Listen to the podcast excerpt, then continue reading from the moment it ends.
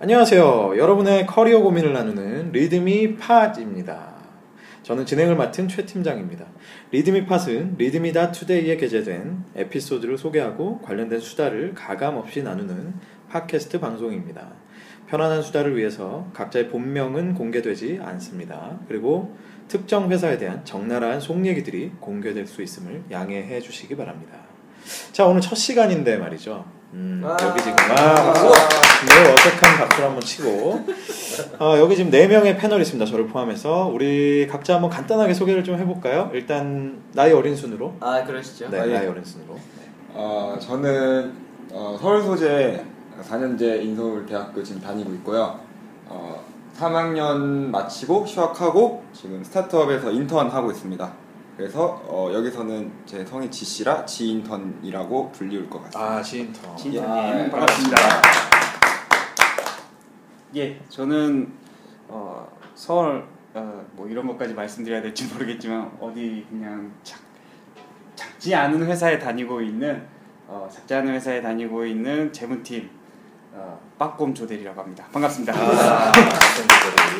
조대리님. 네, 반갑습니다. 저는 진행을 맡고 있고 지금은 모바일 회사에 다니고 있고요. 컨설팅, 뭐 대기업, 뭐 또 벤처, 또 창업 등등 뭐 여러 가지를 또 경험해봤던 최 팀장입니다. 반갑습니다. 네, 제가 어쩌다 보니 최고령이 돼버렸네요. 이제 4자를 다는 나이가 벌써 돼버렸고 저도 뭐 비슷합니다. 외국계 큰 회사 다니다가 우리나라 대기업도 잠깐 다녔었다가 지금은 창업을 해서 뭐 회사도 운영을 하고 있고 대학교에 이제 대학원에 강의도 나가고 있습니다. 저는 윤 대표라고 부르겠습니다. 와, 감사합니다.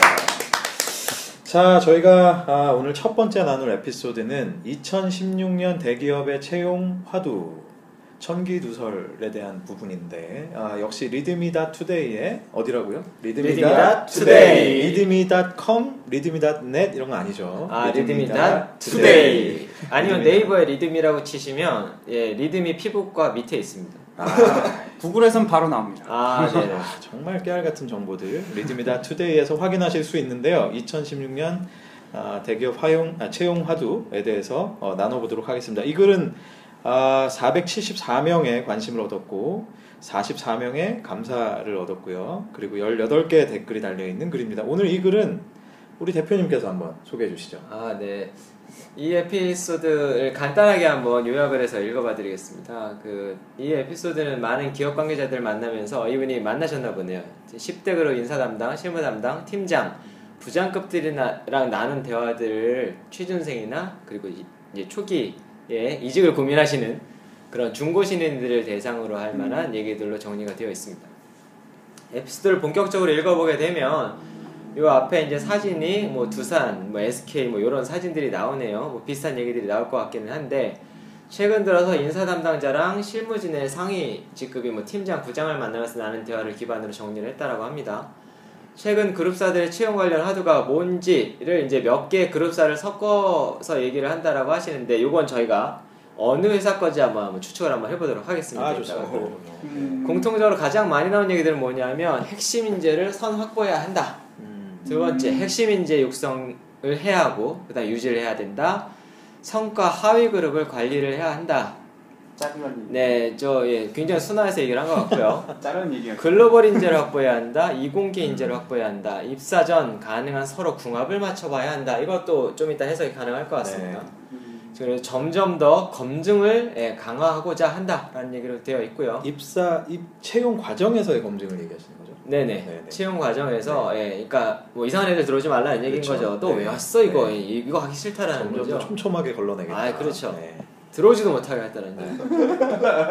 그룹사, 계열사별로 좀 이제 다른 얘기들도 나오는 것 같아요. 그래서 다 필요 없고 말은 잘 듣되 안 튀어나가는. 정말 좋은 표현 아니겠습니까? 저 어느 회사인지 너무 잘할 것 같아요. 그렇죠. 이제 뭐 그런 사람들을 이제 뽑고 싶다라는 거. 그 다음에 조직 생활을 잘할 줄 아는 사람. 아름답게 팀워크라고 얘기를 하죠. 개인이 소중한 건 알겠는데 알겠고 그건 집에 가서 하시고 회사에 오면 팀이다. 팀 퍼스트라고 하죠. 사람이 넘치는 문과 계열은 미안하지만 스펙으로 정리되는 경우가 되게 많더라. 무지하게 공감합니다. 네, 아, 나도 문송인데. 지원자들이 가고 싶어하는 회사, 하고 싶어하는 일을 하는 것과 그렇지 않은 것은 인지 유치에 상당한 차이가 발생한다. 이것도 무슨 얘기인지 일단 한번 짚어드리겠습니다. 직무 교육이 정말 중요하더라. 아하. 예, 우리 회사에 대한 직무. 자, 이런 얘기들을 나눠보도록 하겠습니다. 이게 제목은 2016년 상반기에 어떤 그 채용 화두라고 써있지만, 제가 느끼기에는 이건 굉장히 그 최근에 느껴지는 대기업들의 전반적인 트렌드 같아요. 이런 것들을 기준으로 해서 사람을 많이 보고 걸러내고 하는, 아 그렇죠, 네, 경향이 있다고 생각하고 굉장히 좋은 얘기들이 많은 것 같은데, 어떻게 생각하세요? 그 최근에 그 대기업에서 계속 근무를 하고 계시는 우리 조대리님, 예, 어떤 부분을 말씀드려야 될지 어떻게 느끼십니까? 실제로 대기업에서 사람을, 네, 조대리님네 회사는 어떠냐는 그렇죠. 거죠. 저희 회사 같은 경우에는 사실 깜짝깜짝 놀랄 만한 그 스펙들이 들어옵니다. 아, 뭐 솔직히 말해서 저희 회사에 영어가 한마디도 필요 없는데 토익이 900 이상인 지원자들이 출몰하고요. 아, 토익 900 이상 안 되세요? 아, 저는 안 됩니다. 아, 저는 확실히 안 됩니다. 아, 근데도 들어왔네요. 그러네요. 네. 잘 비볐죠. 깍꿈이니까. 그쪽으로 라인을 타서 잘 들어오긴 했는데, 그건 나중에 또 설명할 기회가 있으면 설명드리고. 다음에 우리 영어로 한번 하죠. 아, 좋습니다. 저는 한마디도 안 되게 것 같습니다. 헬로 에브리원. I'm fine, thank you. 어쨌든 그런 게 있고, 또 외국계 대학이 우리 회사에 지원을 한다라는, 깜짝 놀래. 우리는 정확하게 국내 내수용 회사임에도 불구하고 외국에서 공부한 친구들이 우리 회사에 온다고 지원을 하는 경우도 굉장히 많고요. 그러니까 결론적으로는 그 문과생들의 고스펙이 점점 늘어나고 있다. 이거는 확실히 공감하는 것 같아요. 그럼에도 걸러진다. 그럼에도. 그렇게 고스펙을 갖춘 사람임에도 불구하고 걸러진다는 건 저로서는 참 다행이라고 생각해요. 일찍 들어왔기 때문에. 일찍 들어오기 얼마나 다행이었어요. 네. 다행이라고 생각하지만, 아, 그 친구들하고 경쟁하려면 너무 힘든 것 같아요. 우리 현장에 있는 인턴은 어때요? 우리 지인턴도 문송이. 네, 저도 과가 중문과, 그러니까 어문 계열이라서. 근데 저는 아직은 잘 피부로 와닿지 않고 있거든요. 그러니까 지금 스펙을 쌓는 단계라서 직접 몸으로 부딪힌 적이 없어요. 그래서 지금 이거 보고 얘기 들으면서 좀 배워갈까 생각을 하고, 궁금한 게 몇 개 또 있어가지고 제가 이따가 또 여쭤보고 싶거든요. 친구들이나 뭐 선배들은 뭐 고생하거나 그런 사람 없나요? 다들 지금 고생하고 있죠. 네, 지금 전부 다 믿을 거 하나는 중국어인데 그 밖에 내세울 게 없으니까. 그쵸, 어문계열의 한계점이 그거죠. 그렇죠. 네, 어문계열의 중국어를 제대로 잘하면 사실 갈등이 굉장히 많아요. 근데 그렇죠. 문제는 중국어가 돼 중국어를 못한다라는 게 문제인 거죠. 그쵸. 한국에서 그냥 아예 계속 중국어만 하는 사람들은, 그렇죠, 기본적인 회화할 때 막히는 부분이 좀 있으니까 그 부분이 약간. 아, 진터님은 중국어 좀 하세요? 아, 저는 살다 왔습니다. 자, 그러면 네, 저기 최근 그룹사들의 채용 관련 화두는 무엇인지를 중국어로 한번 해보시죠. 이게 채용이라든지 화두라는 말을, 아, 여기서 이제 막히네요. 도대체 어디서 살다 온 거죠? 위에라고 조용한 시골 동네에 있습니다. 시골. 주로 뭐 호미 이런 거는 중국어로 잘 알겠네요. 아, 예. 난쟁기 뭐 이런 거죠. 네. 농부인가요? 그렇죠. 농부 스타일로. 그렇군요. 아, 이게 근데 실제로 그 저는 이제 이런 생각도 많이 하거든요. 저게 이제 화두들은 저렇게 정리가 됐지만 정말 채용 면접을 하는 과정, 또 그렇죠, 채용이 되는 과정에서 진짜로 저런 어떤 화두들로 뽑히느냐, 아니면 현실은 다르더라. 어떠십니까? 현실은 시궁창이죠, 사실상. 좀 솔직히 얘기하자면은 여러분들이 한 그 뽑으시는 중에 3명 중에 1명은 반드시 어디서 떨어진 애들이에요. 아이고. 주로 이제 뭐 낙하산, 위험한 얘기네요. 100명이 어디서 떨어진 애들이고요. 그런 얘기였어요? 떨어진다는 게? 공채도 마찬가지고 뭐 상시 채용도 마찬가지지만 상시 채용은 더할 나위 없고요. 공채에서도 뭐 한 3분의 1 정도는 좀 그런 애들이 있지 않나라는 생각을 갖고 들어오시면 됩니다. 왜냐하면 그 공채 교육을 가잖아요. 신입사원 공채 교육을 가면은 소문이 나기 시작합니다. 제가 누구 공무원 딸이래. 제가 누구 어디 딸이래. 아니, 굉장히 잘하는 사람일 수도 있잖아요. 예? 굉장히 잘해서 실제로 뛰어나. 근데 그 사람의 이제 이제 현업을 나가서 업무 스타일이나 이런 걸 들어보면, 아하, 그렇군. 아니, 역시 창의성이 뛰어날 수도 있죠.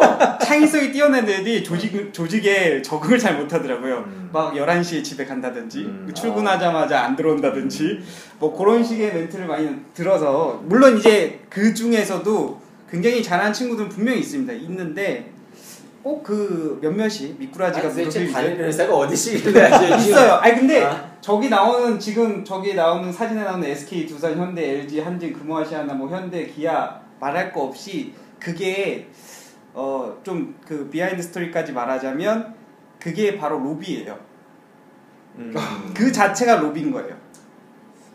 아, 굉장히 위험한 발언인데 이거 어떻게 전환송하고 방송 접지 않을까 싶은 생각도. 아니, 구속될 것 같은데. 저는 분명히 이런 걸 말씀드린 이유가 여러분들이 공채생이 그 취업시장이 좁음에도 불구하고 더 좁게 느껴지는 이유를 약간 이런 관점에서 보면은 조금 이해를 하지 않을까.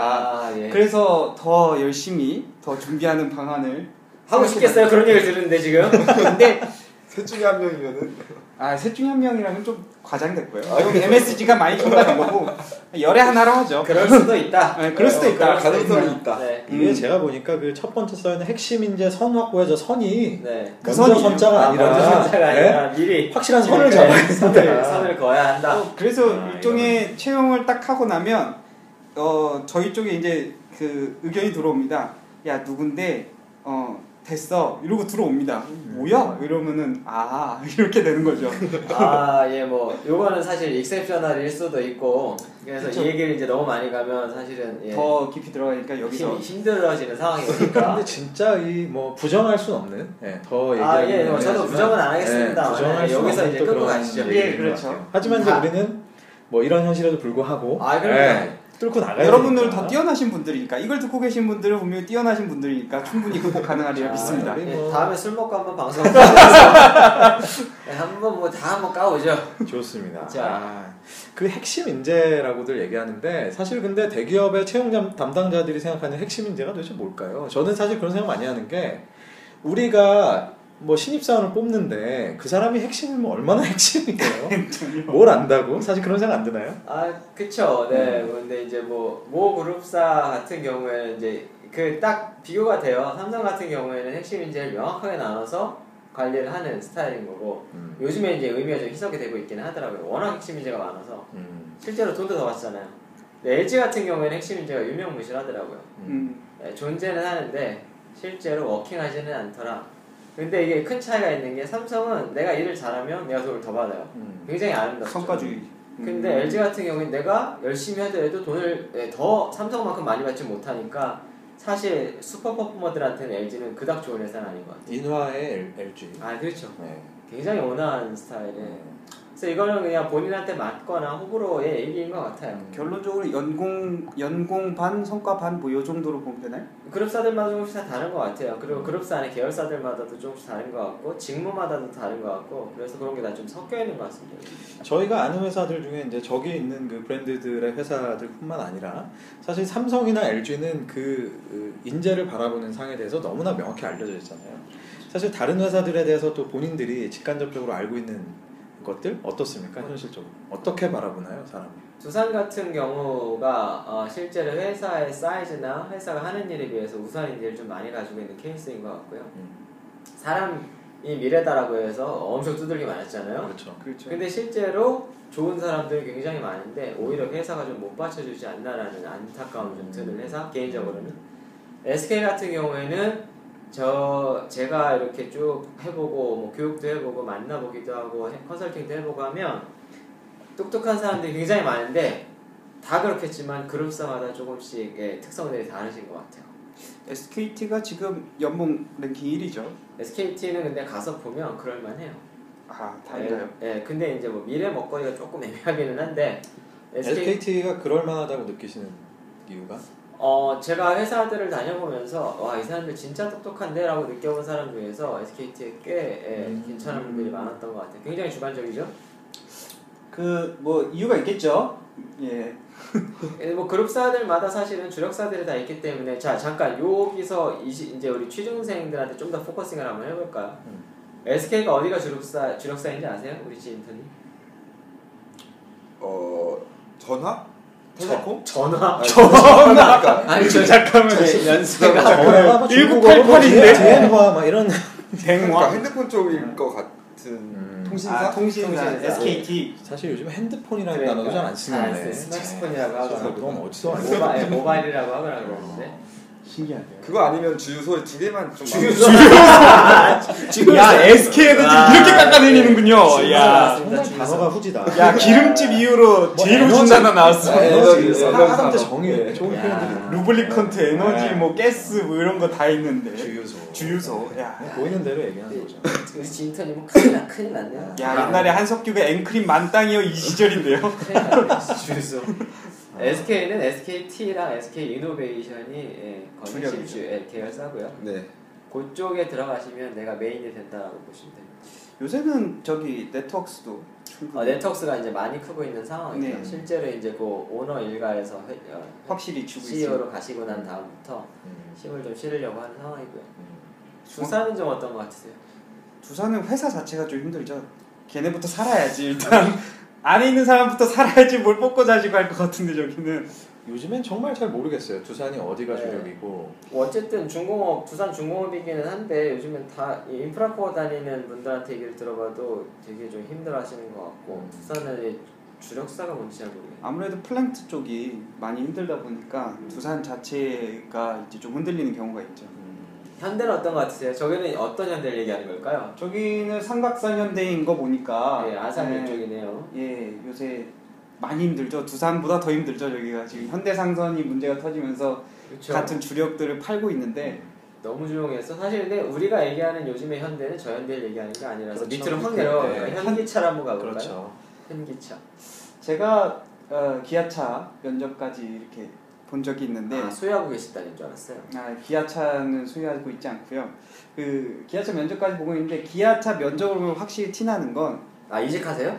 아니 신입 준비할 때 기아차 면접을 본 적이 있습니다. 제가 1차와 2차를 총 봤는데 확실히 그 경직돼 있어요. 문화 자체는 문화 자체는 경직돼 있으나 창의적인 사람을 뽑으려고 해요. 이게 좀 아이러닉한데 약간 창의적인 음식인데 그 전통적인 맛이 나야 되는 뭐 이런 느낌이라 그래야 되나? 창의적인 음식인데 전통적인 맛이 나야 되는 뭐 이런 그러니까 좀 이게 안 맞아요 밸런스가. 무슨 소리인지 알겠습니다. 네, 그런 느낌을 많이 받았어요. 저는 근데 저는 경부고속도로를 자주 타고 가다 보니까 꼭 저 앞에서 막혀요. 태극기 이미지가 안 좋군요. 화가 나요. 네. 그리고 저 현대자동차는 펄해가지고 잘 보이지도 않아요. 빨간 게 있죠. 네, 빨간 걸 잘 보이는데 펄해가지고 막 이렇게. 저는 저 현기차는 너무 재밌는 게 예전에 이제 다른 일을 하면서 제가 저 회사에서 일을 해보진 않았지만 저 회사들과 일을 해보니 현대와 기아가 서로 엄청나게 경쟁을 합니다. 엄청나죠. 아, 네. 마치 다른 회사 수준이 아니라 서로 앙숙인 것처럼. 뭐 예를 들어서 어떤 프로젝트를 현대랑 같이 하려고 얘기를 하고 있잖아요. 근데 현대 쪽에서 약간 흐지부지해요. 근데 안 되겠네. 그럼 기아랑 컨택을 하잖아요. 그리고 현대에서 난리를 칩니다. 어떻게 이럴 수가 있냐. 그리고 먼저. 또 기아는 무조건 우리랑 해야 된다. 그래서 도대체 이건 뭐지? 이런 생각이 들고요. 사실 저 안에서 조직적인 문화나 분위기가 서로 어떻게 다를지는 사실 잘은 상상이 안 가지만 정작 제3자 입장에서 같이 일을 할 때 느껴지는 건 사실 또 별 차이가 없어요. 그런데 두 회사는 굉장한 경쟁 체제가 있습니다. 근데 이게 오너의 입장에서 굉장히 좋은 거 아닐까? 이런 그렇죠. 생각도 해요. 실은 네, 엄청나게 경쟁을 하거든요. 또 경쟁에서 일어나는 네, 또 재밌는 문화가 있습니다. 내일 제가 제주도를 가는데 니로를 빌리기로 했어요. 타보고 나서 I'm 니로. I'm 니로. 하이브리드 타보고서 화가 나가지고 하이브리드 내일 한번 타보고 제가 다음 시간에 한번 얘기를 해보겠습니다. 좋습니다. 요즘에 그 신문에 많이 오르는 롯데에 대해서 혹시 아시는 분이 있으세요? 롯데 할 말 많죠. 아이고 롯데도 할 말 많은데 롯데는 좀 조심스럽긴 하네요. 솔직히 요즘 워낙 지금 말 꺼내기가 약간 조심스럽긴 한데 다들 뭐 그 롯데 물론 롯데 가장 주력인 회사는 단연 롯데 듀티풀이죠. 그렇죠. 쇼핑 단연 롯데 듀티풀이고 그 회사에 이외에 다른 회사에 보면은 롯데가 참 일을 많이 시켜요. 돈은 안 주죠. 돈은 그나마 많이 올라왔어요. 그래서 그나마 많이 올라왔지만 참 일을 많이 시켜요. 그런 반면에 배우는 건 많겠죠. 배우는 건 많은데 그 사실상 기업을 들어가라 하면은 뭐 취준생이 어디든 들어가고 싶어 하겠지만 롯데는 비추입니다. 제 입장에서. 아 그렇습니까? 또 저런 것도 있는 것 같아요. 그럼에도 불구하고 롯데 같은 경우에 어떻게 보면 다른 데들보다 조금 더 오래 갈 수 있는 기반은 있는 것 같아요. 그런 분위기가 있죠. 네. 사람을 이제 좀 잘른다거나 그런 것들이 네. SK나 삼성 같은 경우는 그렇죠. 사실은 이제 경쟁 체제가 워낙 심하니까 좀 냉정한 편이고 네. 실은 근데 롯데는 좀 덜한 것 같아요. 네, 아이씨 그러면서 이제 조금 오래 다닐 수 있는.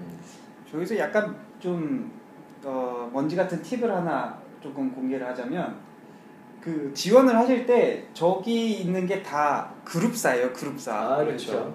그룹사에 보면은 굉장히 성장 동력이 있는 하위에 포진되어 있는 계열사들이 많습니다. 그럼요. 저 같은 경우에는 거길 노렸죠.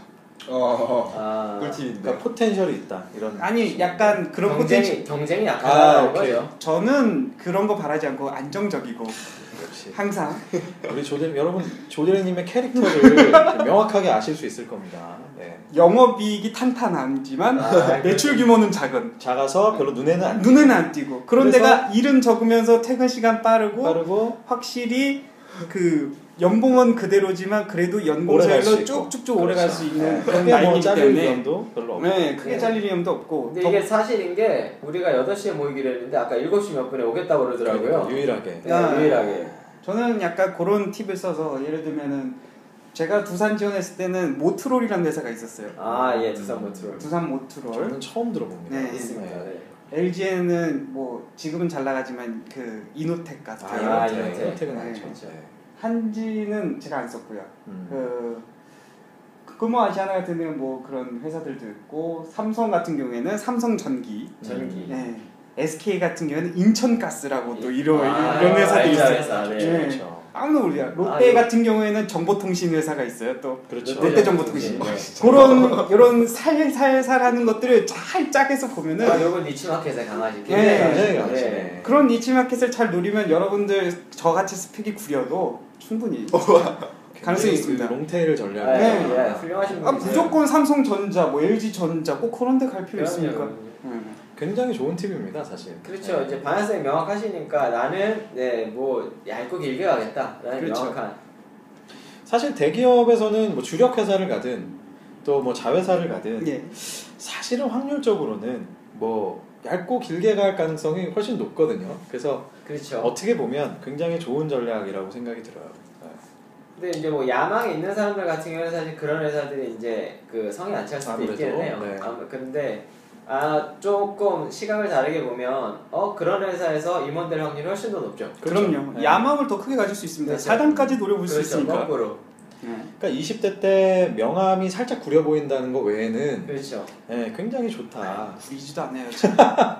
그냥 나 삼성전기 다니지만 나 삼성 다녀 이러면 되지. 굳이 거기다 대고 나 삼성전기 다녀 이럴 필요 없잖아요. 삼성전기는 사실 훌륭한 회사. 훌륭한 회사지만 삼성전자의 매일매일 분들 죄송합니다.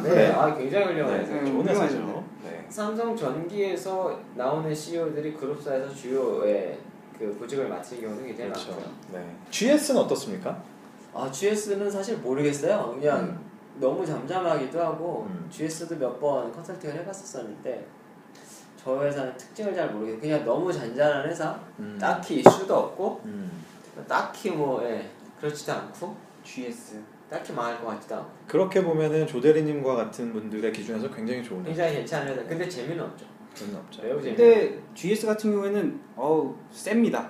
확실히 스펙이나 이런 것들 지원 왜냐하면 저게 상당히 연봉이 높은 축에 속하는 그 계열사들이 많기 때문에 뭐 예를 들어 GS건설, GS칼텍스, 뭐 GS 리테일만 빼고는 약간 연봉이 높은 칼텍스 같은 회사는 훌륭한 회사. 그런 데만 지원한다고 해도 굉장한 스펙을 갖고 있는 친구들이 많이 들어오기 때문에 제가 아는 지인들이 GS뿐만 아니라 오일뱅크라든지 이런 분들 많이 계시는데 속히 얘기하는 기름집 애들 대부분의 분들이 이렇게 주의하라고요.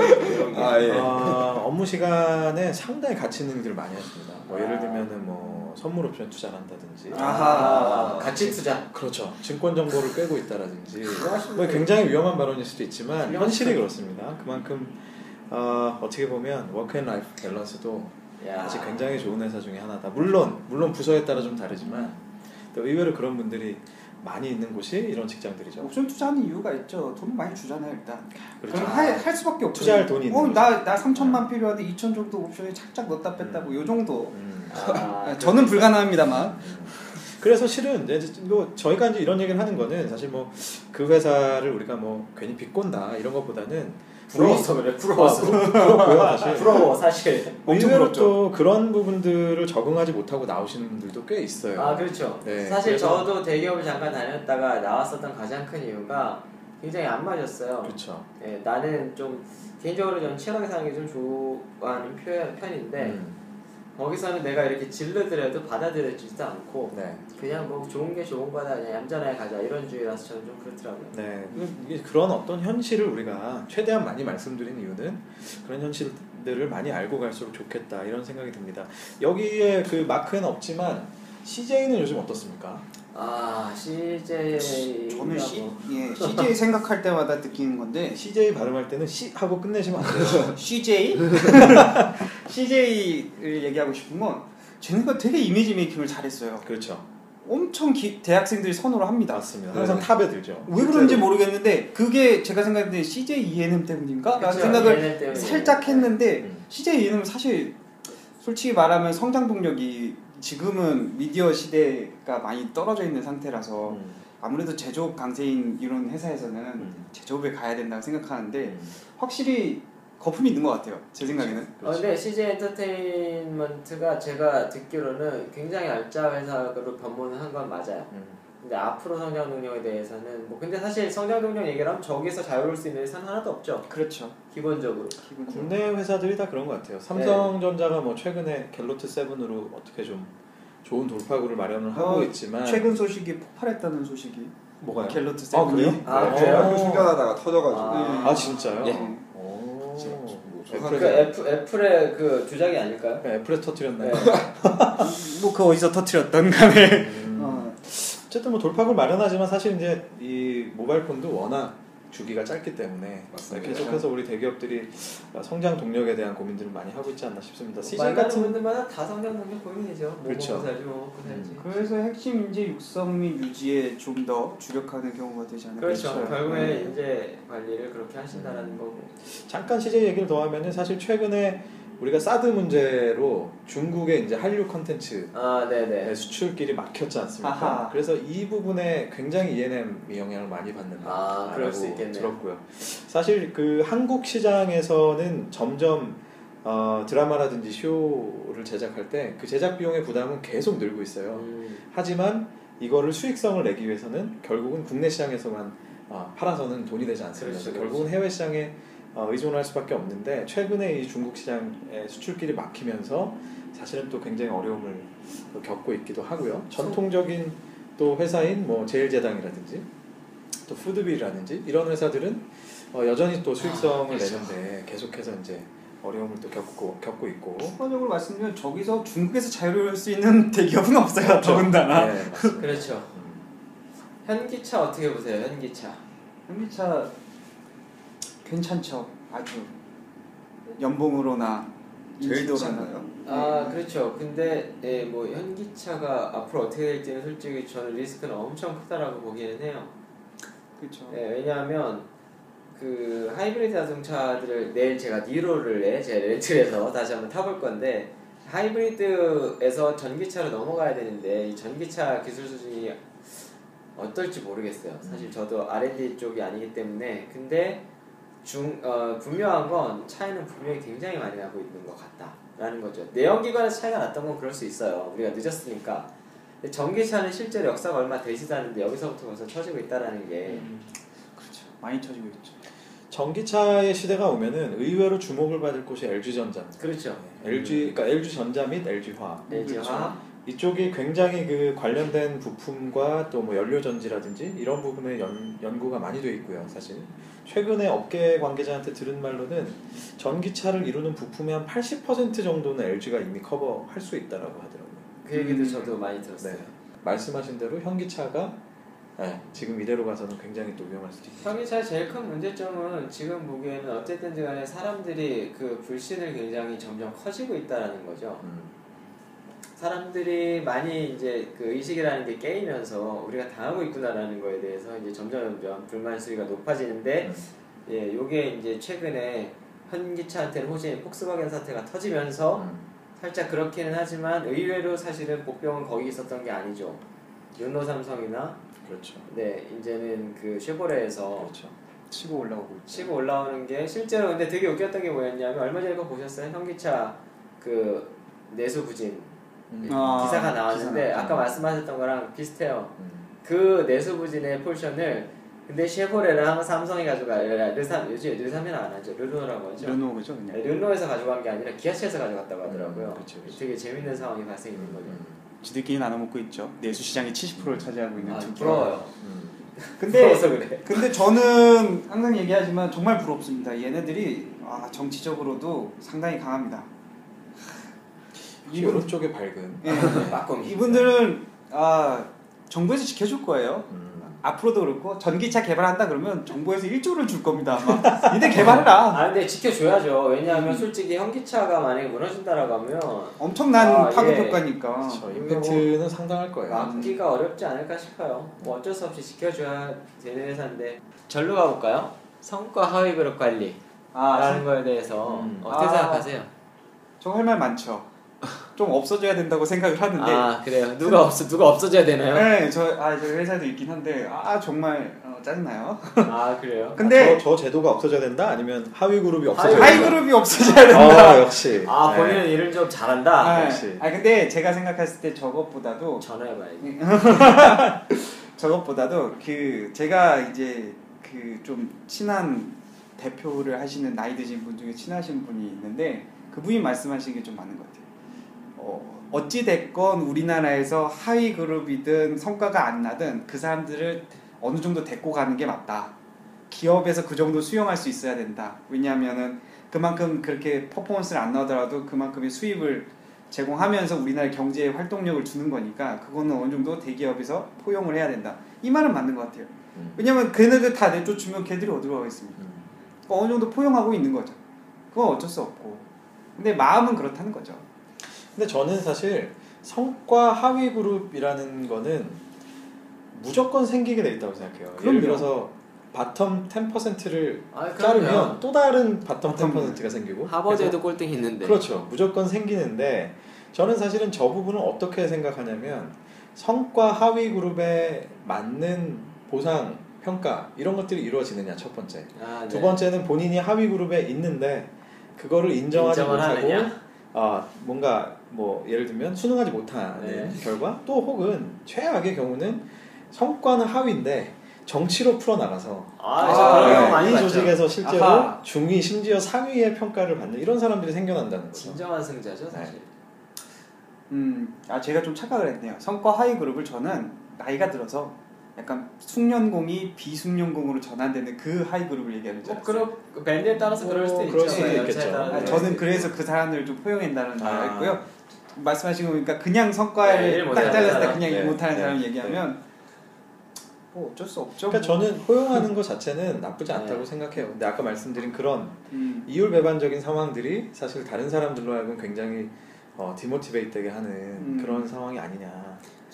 역차별이 생긴 그렇죠. 거죠. 일전에 그래서. 넷플릭스에서 이런 인사담당에 그런 인터뷰를 한 적이 있었죠. 자기가 할 일은 예를 들면 잘하는 사람에게 더 좋은 보상을 해주는 것보다는 잘하는 사람들이 힘들어하는 사람을 제거해주는 일이라고 생각한다. 이게 물론 성과 하위와는 조금 다른 얘기지만 사실은 인사관리의 이 철학을 어디로 놓고 볼 거냐 이 굉장히 이제 다른 부분이라는 거죠. 근데 실제로 저 성과 하위 그룹이라는 게 이렇게 볼 수도 있어요. 예를 들어서 삼성에서 성과 하위 그룹으로 있었던 사람이 LG로 갔을 때 여전히 성과 하위 그룹일까? 그렇죠. 이건 굉장히 챌린지가 있는 얘기인 거죠. 그렇죠. 그리고 삼성에서는 하위 그룹이었는데 좀 다른 회사로 갔을 때는 훨씬 더 좋은 퍼포먼스를 낼 수 있는 개연성이 있기 때문에 두 가지로 볼 수 있는 거예요. 여기서 내가 하위 그룹이면 딴 데 가서 하위 그룹이다. 이거는 등식은 아닌 것 같고 두 번째로는 이 회사가 나랑 핏이 맞느냐가 되게 중요하다라는 거죠. 저도 그 얘기 하고 있습니다. 핏 정말 중요합니다. 그래서 어떤 분들은 이런 얘기도 하죠. 하위 그룹에게는 오히려 냉정하게 빨리 나가게 하는 게 그분들을 위해서도 좋다 이렇게 얘기를 하는데, 저는 사실 기업이 갖고 있는 사회적 책임이 단순히 이제 뭐 장애인들을 도와주고 어려운 분들을 도와주고 이런 수준으로 끝나는 게 아니라, 사실은 본인들이 지금 짊어지고 가는 그 인플로이들에 대한 어떤 의무와 책임, 예를 들어서 하위 그룹이고 이 회사랑 안 맞다라고 생각이 되면 정말 재교육을 해서 다시 전마켓에 내놓을 수 있도록 인도를 해주는 것도 저는 굉장히 중요한 얘기라고 생각하는데, 약간 좀 큰 얘기를 했습니다만. 네. 저 얘기가 사실은 위에 있는 얘기랑 또 맞는 거예요. 밑에 나올 얘기랑도 맞는데, 그래서 입사 전부터 네. 최대한 검증을 더 빡세게 하고 싶어 하는 그렇죠. 거죠. 맞습니다. 네. 왜냐하면 지금 뭐 다 아시겠지만 자소서들 이제 워낙 뭐 평준화가 돼서 네, 뭐 자소서들 받아 보면 깜짝깜짝 놀래네. 이 그룹사마다 우리나라에서 나올 수 있는 모든 소설을 이미 다 가지고 있대요. 그렇죠. 네. 이제 더 이상 쓸 얘기가 없다라는 거죠. 그걸로 빅데이터 만들면 굉장히 재밌을 거예요. 훌륭하죠. 그걸로 그냥 책을 하나 내고. 네, 책을. 야, 너네 이거 빼고 써봐 이렇게 네, 던져주고. 뭐 혹자는 뭐 S 그룹에 있다가 뭐 그냥 A 그룹에 있다 B 그룹으로 갔는데 저기서 본 자소서가 여기도 있더라. 아하. 근데 그 중복이 굉장히 많더라는 거죠. 맞습니다, 맞습니다. 검증을 많이 한다는 게 저는 그렇게 느껴요. 최근에는 예전에는 진짜 우리가 학력, 예를 들면 옛날 학력, 진짜 옛날에 진짜 이런 얘기도 있었습니다. 저희가 대학교 졸업하고 이럴 때는 그냥 학교로 컷한다 막 이런 얘기도 있었죠. 네. 그런데 조금 지나니까 이제 그런 부분에 대한 건 조금 이제 톤다운 된 것 같고, 이제 뭐 자소서라든지 스펙이라든지 이런 것들을 많이 보는데, 최근에 실제로 제가 채용을 하면서 인터뷰를 할 때도 그렇고 많은 분들이 하는 얘기는 오히려 저희가 아까 얘기했지만 핏을 많이 보는 것 같아요. 제일 중요하잖아요. 그렇죠. 이 친구가 이 회사 와서 정말 적응할 수 있을까? 이런 것들? 그 면접관이 하는, 제가 면접관에게 이제 들어본 말로는 이렇게 말하더라고요. 저 친구가 우리 회사에 앉아 있는 모습을 좀 상상한대요. 그렇죠. 예, 저 친구가 우리 회사에 앉아서 일을 하는 모습을 상상했을 때 이게 어울릴까 안 어울릴까를 딱 판단한대요. 그러면은 이게 좀 어울린다 싶으면 그 친구에게 좀 더 후한 점수가 가고, 좀 이게 삐스가 나간다? 그러면 좀 나쁜 점수가 가고. 그럼 이제 올바른 자세 학원이 생기겠군요. 그러니까 자세뿐만이 아니고 그 사람 이미지, 모든 통괄적인 거나 말투 뭐 이런 것들을 다 종합적으로 판단을 해본다는 거죠. 굉장히 중요한, 사실 그게 아까 얘기했었던 핏이라는 거에 다 포함이 되는 얘기인 것 같아요. 네. 사실 좀 우스운 얘기지만 그 모 대기업에서는, 이건 차마 얘기를 못하겠네요, 회사 이름을. 모 대기업에서는 중요한 팀장급 혹은 임원급에 대해서는 어떤 보살님께 마지막 인터뷰를 봅니다. 어딘지 알겠어요. 네. 그래서 이 친구는 이 회사랑 궁합이 맞다 안 맞다 이거를 보살님이 판단해주는, 뭐 이 정도로 하는데, 사실 그 철학 자체는 저는 공감은 합니다. 그게 보살님이 진짜 잘 맞출까에 대한 문제지, 네, 얼마나 그 핏을 보고 싶겠어요. 그죠? 네. 그럼 실제로 여전히 그 관상, 근데 사실은 저도 관상이라는 게 과학적인 기준을 들이대면 되게 애매해질 수 있는데, 또 그거를 완전히 이상하다고 보기도 또 사실 경험이 축적된 얘기니까요. 그렇죠. 관상이라는 것 자체가 이제 이걸 편향이냐 아니면 가치는 경험이냐라고 보는 차이는 있기는 하지만, 그것도 참 생각해볼 만하더라고요. 네. 왜 그런 얘기들이 나왔었는지에 대해서도 특히 영업이 중요한 은행권이나 보험업계 뭐 이런 친구들 지원하시는 친구들은 확실히 외모에 대한 그런 편안한 인상을 주는 그렇죠. 그런 게 확실히 좌우를 하기도 하죠. 우리 서로 인상들은 어떤 것 같아요? 한번 보시면 우리 지인턴 다들 뭐 좋으신 것 같은데요. 스스로는 어떻게 생각합니까? 제 스스로요? 네. 저는 약간 너무 잘생겼습니다. 아니요. 저 약간 첫인상이 다 안 좋은 편이라서 거울을 보자마자 괜찮은데? 이런 느낌? 막 샤워하고 나와서 뭐야? 깜짝 놀라고 이런 거 아닙니까? 저는 살 한 1초 정도 반했다가 현실로 돌아옵니다. 1초 정도? 안경 빼고 보시는구나. 안경 빼고 잘생겼나? 하고 안경 쓰고 깨닫습니다. 아니구나. 그렇구나.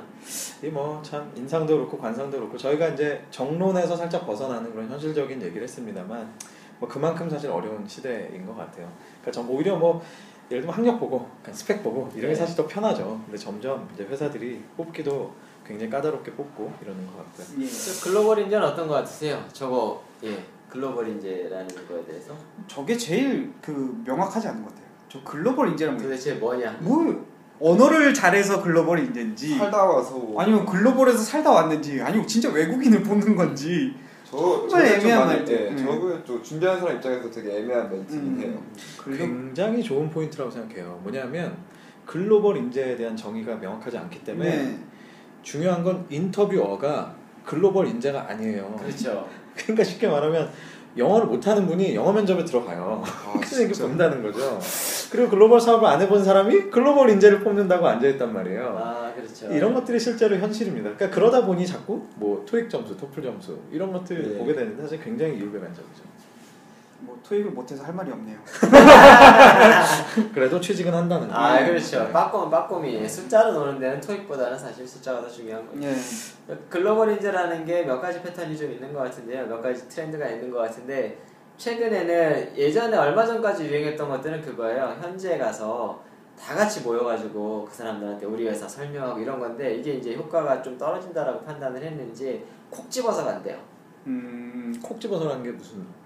옛날에는 이게 좀 애매하기는 한데 예전에는 좀 제너럴하게 해서 해외 취업을 한다라고 하면 사람들이 우르르 가가지고 그렇죠. 이 학교도 가보고 저 학교도 가보고 그렇죠. 막 그러는데 그게 아니라 그 학교에서 사전 컨택을 하는 경우들이 좀 생기는 것 같아요. 사전에 이제 어떻게 보면 좀 걸러내서 좀 걸러내 사전 컨택을 해서 걔만 이제 디렉트 파는 경우들이 좀 생기는 것 같고 회사에서도 좀 지나다 보면 요 학교는 우리랑 핏이 좀 맞는 것 같아 라던가 있어요. 맞아요. 예, 이제 이런 것들이 좀 생기는 것 같아요. 그렇죠. 그래서 우리나라에서 해외로 가서 해외에 있는 인재들을 데리고 오는 게 그 인재라 하면 유학생일 수도 있고 그렇죠. 현지에 있는 사람일 수도 있는 거죠.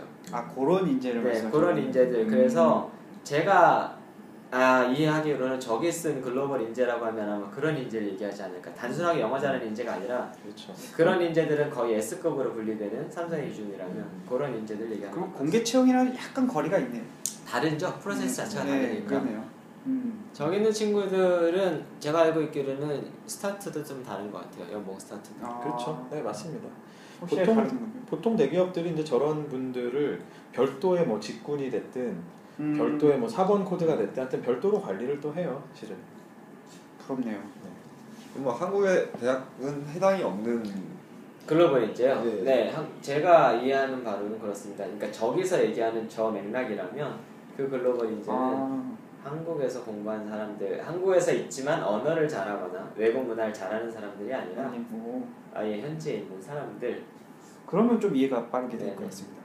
근데 제 경험상은 뭐 유학파라든지 뭐 해외에서 살거나 공부하신 분들을 또 뽑았는데 사실 또 제대로 활용 못하는 경우도 또 많이 그렇죠. 그걸 활용을 하는 사람이 잘해야 되는데 그렇죠. 활용하는 사람이 로컬인데 뭐 어떡하겠어요. 네, 그렇죠.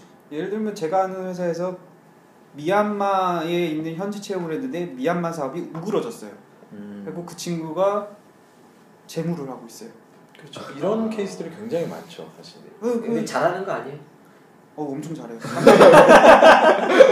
AICPA 보겠다고 지금 난리 났어요. 지금 미얀마 CPA 뭐예요? 미얀마 정보니까 진짜? AICPA. AICPA를 준비한다고 지금 그러고 있습니다. 깜짝깜짝 놀래요.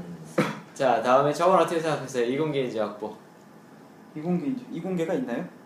네? 이공계가 있나요? 우리 중에서 저 이공계입니다. 이공계십니까? 네. 그렇게 안 보이는데. 그렇죠? 네. 누구나 그렇게 얘기하는 거예요.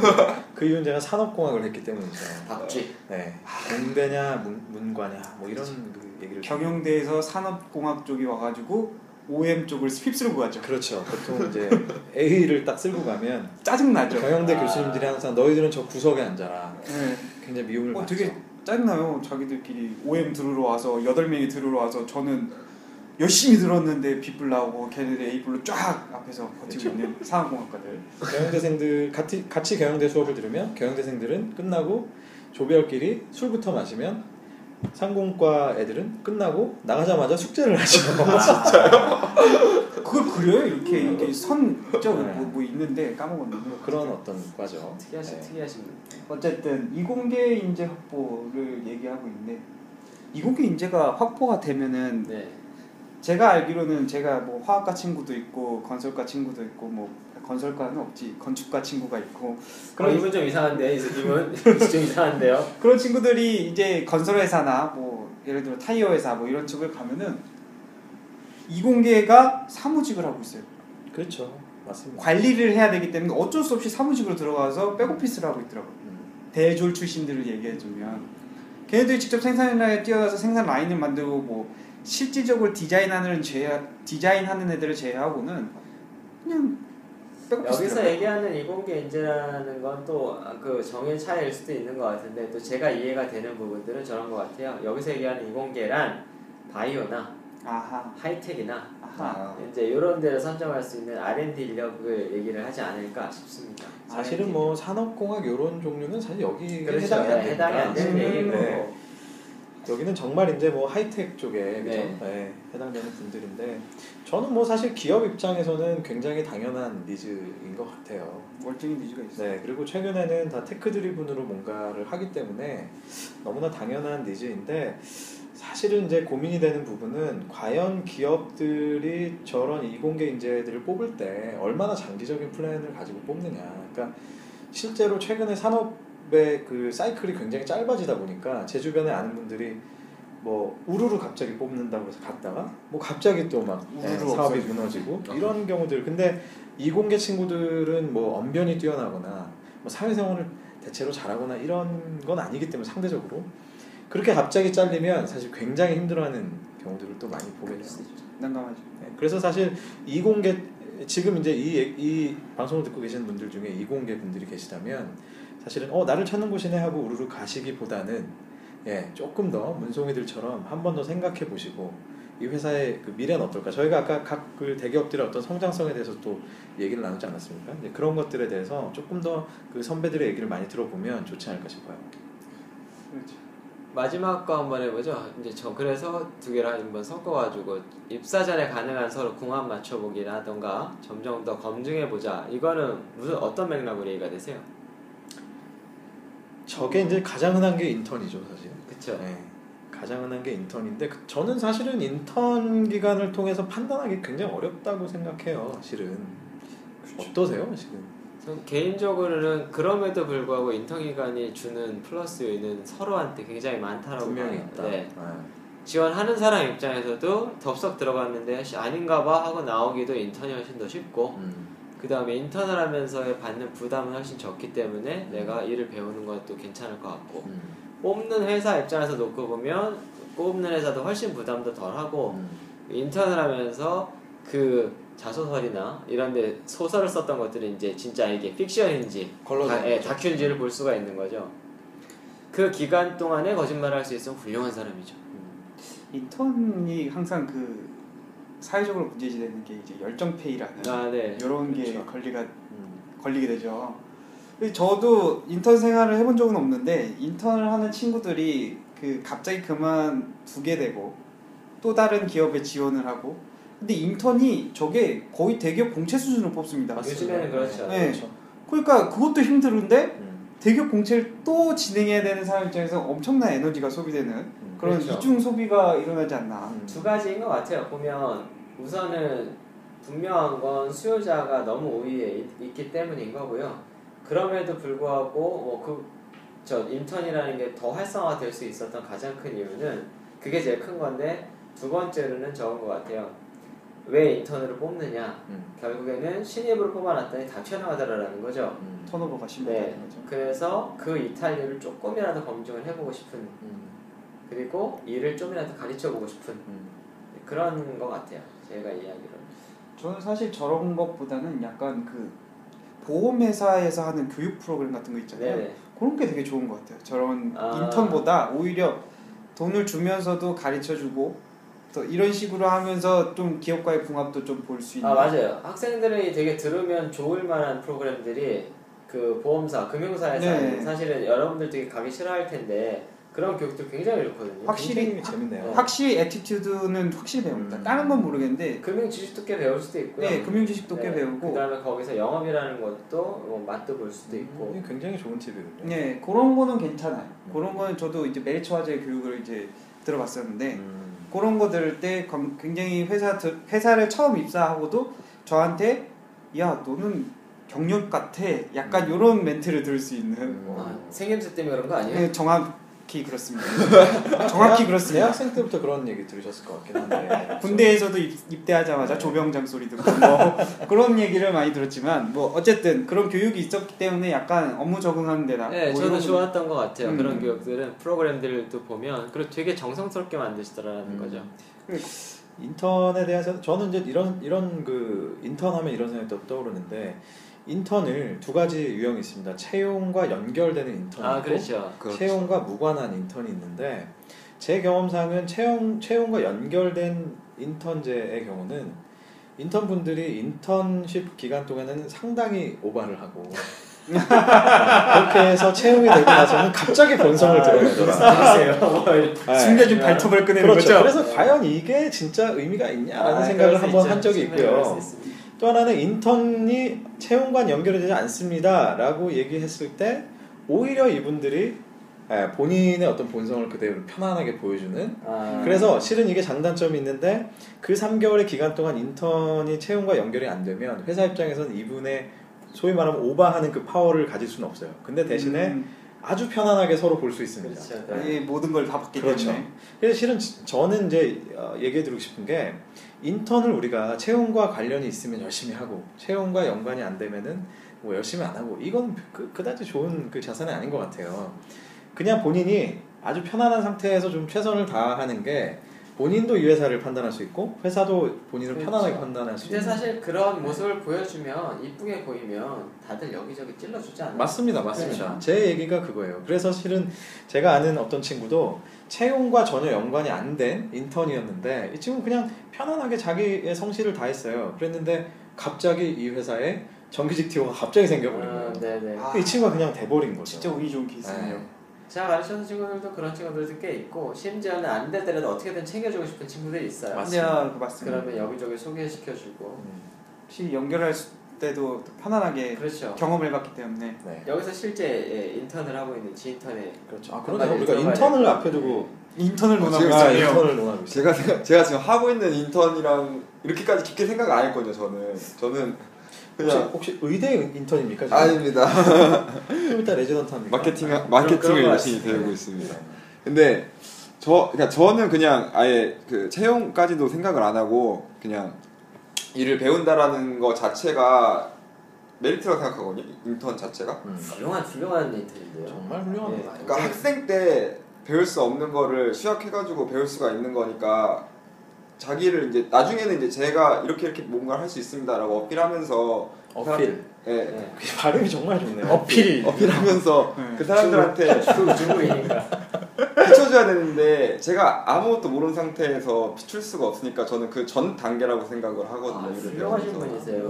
고용주 입장에서는 너무나 문제나. 그 좀 있으면 이제 100만 안티가 생길 것 같습니다. 고용주 입장에서는 충분히 그렇죠. 대본설이 돌겠죠. 훌륭하신 대본 절대 없어요. 훌륭하신 분이죠.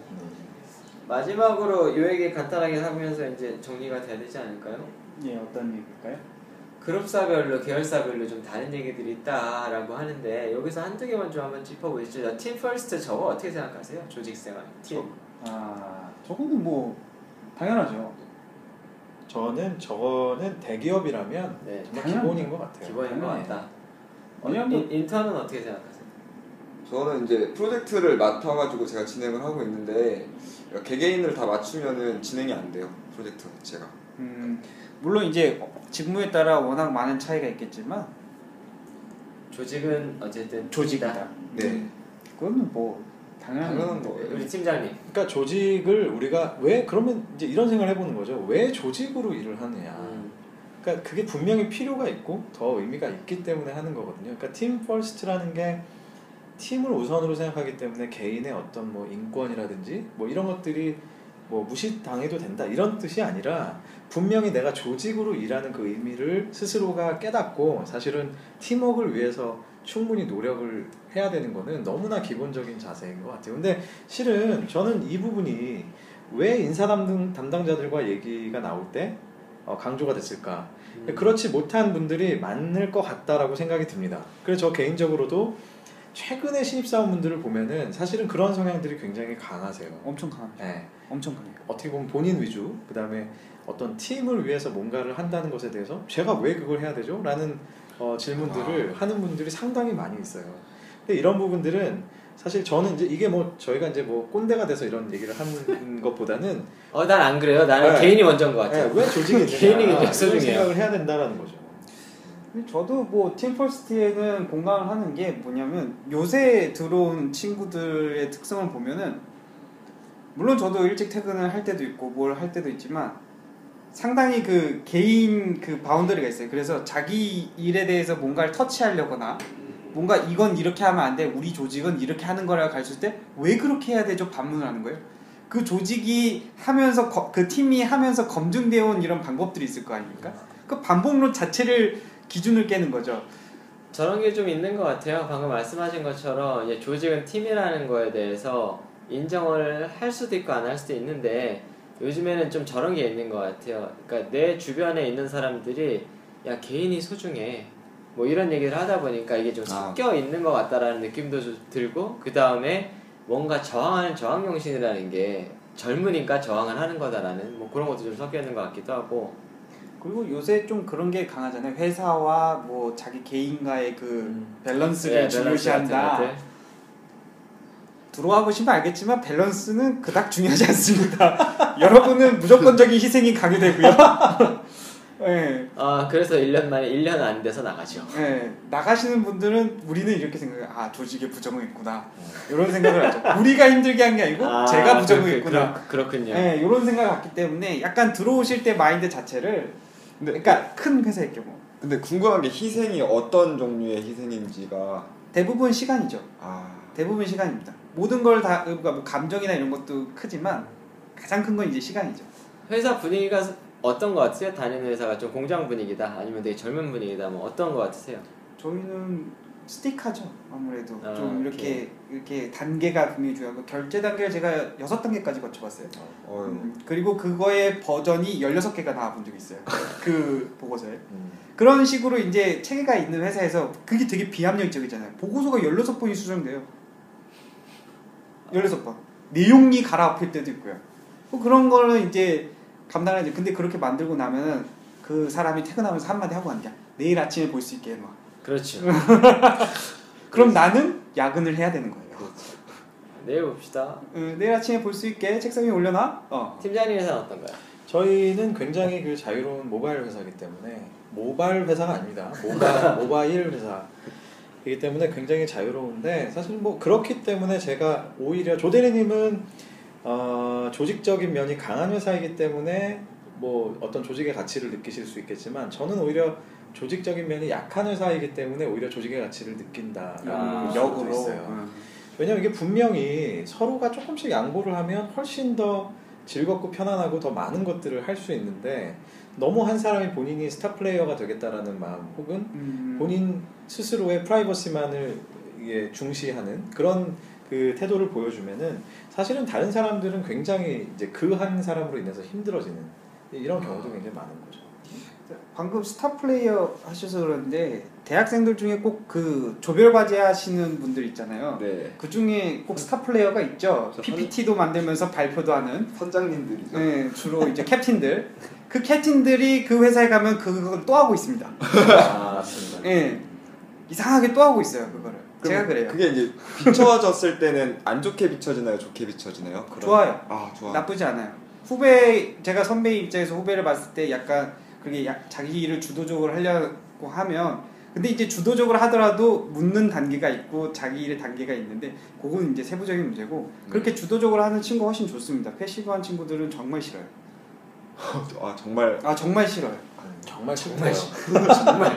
정말 시키면 시키는 것만 하는데도 정말 싫습니다. 네, 그렇습니다. 그러니까 저는 지금 이제 그 조대리님이 얘기한 게 핵심이라고 생각하는데 결국은 그 사람의 어떤 그 중심을 우리 선배들은 이제 보게 되는 것 같아요. 그러니까 이 사람이 예를 들어서 뭐 프라이버시 누구한테 안 중요하겠어요, 사실은. 다 누구나 가족이 있고 누구나 연인이 있고 누구나 있는 건 아닌가요? 아무튼 결혼하시지 않았어요? 그럼요. 소중한 그런 시간들이 있는데 이 시간을 희생하는 게 좋은 사람은 아무도 없습니다. 대기업에 예를 들면 상사가 비록 야 우리 이번 주말에 일해야 될 것 같아 해도 그 상사도 싫다는 거죠, 실은. 근데도 그렇게 하는 이유는 어쨌거나 조직이 일하는 그런 이유가 있기 때문인데 사람 느껴지는 게 있어요. 예를 들면 내가 난 그래도 휴가를 가야 돼 했을 때 그래도 뭐 팀장님, 뭐 상무님, 제가 이거는 하여튼 책임져 놓고 가겠습니다라는 어떤 그런 태도. 그런 사람이 있다라고 하면. 그렇죠. 와. 그냥 당장 딱 끊어놓고 난 내일이 어떻게 되는지 모르지만 전 내일부터 휴가인데요? 모르겠는데요? 제가 이게 굉장히 극단의 예를 드는 것 같지만 실제로 이런 분들이 있습니다. 꽤 있어요. 네. 사실 제일 많은 케이스들은 그런 건 거죠. 이제 얘기는 안 하지만 하기는 하지만 품질 안 나오는 경우. 사실은 저는 이게 제일 열받아요. 그렇죠. 기다렸는데 품질이 안 나오면 뭐 한 거지? 기다리면 안 돼요. 지속적인 피드백을 줘야 돼요. 무조건 때려갖고 야! 언제 나와! 언제 나와! 이렇게 버전 16까지 버전 16까지 다 읽어줘! 손 똑바로 해! 그렇게 해야지 나옵니다. 이 두 분 100만한테 생길 것 같은데요. 네. 결국은 어쨌든 저는 태도라고 생각해요. 애티튜드가 사실 제일 중요한 것 같아요. 예. 이 정도 되면 실력들은 비슷비슷할 거고요. 네. 그쵸. 요새 스펙들이 워낙 좋아야죠. 네. 근데 그런 것도 있는 것 같아요. 스펙이 올라가니까 스펙이 내 실력이라고 생각하시는 분들이 되게 많은 것 같아요. 큰 착각이죠. 네네네. 그렇게 되면 내가 하는 일이 예를 들어서 눈높이가 안 맞는 거죠. 위에 사람이 보기에는 10정도의 일밖에 안 하고 10정도의 퀄리티밖에 안 나는데 이 사람은 이제 신입사원들 같은 경우에는 스펙이 높기 때문에 나는 100까지 했고 100보다 더 열심히 했고 100의 퀄리티가 나왔다고 생각을 하는데 이제 눈높이에 갭에 의해서 문제가 생기는 게 되게 많은 것 같아요. 좀 큰 착각이 뭐냐면 공부머리와 일머리는 전혀 다릅니다. 정말 이 표현은 거의 뭐 우리 아버지가 하시던 공부머리와 일머리는 제가 공감하는 거는 진짜 공부머리와 일머리는 큰 차이가 있습니다. 확실히. 그렇죠. 네. 여러분 오늘 지금 사실은 굉장히 길게 얘기를 했었는데요. 오늘은 신입사원들에게 신입 채용 쪽에 이제 도움을 주고 싶어하는 저희들의 얘기를 한번 정리를 해봤는데 아마 밖에서 지금 경찰차 하나가 지나갔는데 이 소리가 들어갔을 수도 있습니다. 예, 저희가 오늘 첫 방송을 했는데요. 저희는 아주 험블하게 여기는 스튜디오가 아닙니다. 사실 리드미 회사의 사무실 회의실에 강남에 있어요. 강남에 있습니다. 그래도 강남 네. 삼성이 보입니다. 삼성이 그렇죠. 네.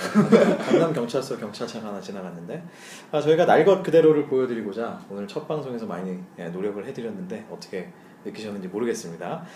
다음 주에 더 신선한 에피소드로 저희가 돌아오기로 약속을 하고요. 오늘 에피소드 대기업 채용 화두 또 여러 가지 화두들과 또 대기업들의 어떤 성장성 그리고 채용의 어떤 그런 기준 실제로 저희가 느꼈었던 기업의 분위기 또 마지막에는 또 이 팀으로 일하는 조직으로 일하는 대기업에서 일하는 어떤 태도에 대해서까지도 많은 부분들을 얘기했던 것 같습니다.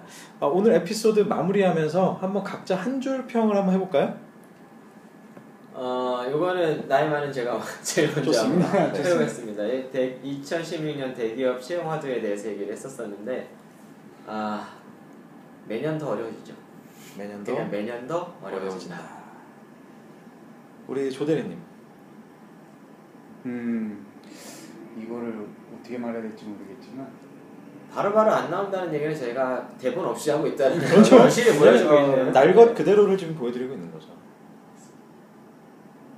인재가 되기 위해선 기준을 갖고 일해라 뭐 이런 거 굉장히 급조된 어떤 확 티나네 알 듯 모를 듯 이런 사실 굉장히 중요한 얘기죠. 그 기준이 내 기준이냐 그분의 기준이냐에 따라서 차이가 보통 상사의 기준입니다. 제가 말한 건 좋습니다. 우리 지인턴님 저는 오늘 되게 많이 듣고 배우고 가는 것 같아서 그냥 한 수 잘 배우고 갑니다. 참신했어요. 예의도 바라요. 정말 대본설 대본이 있다라는 그러니까요.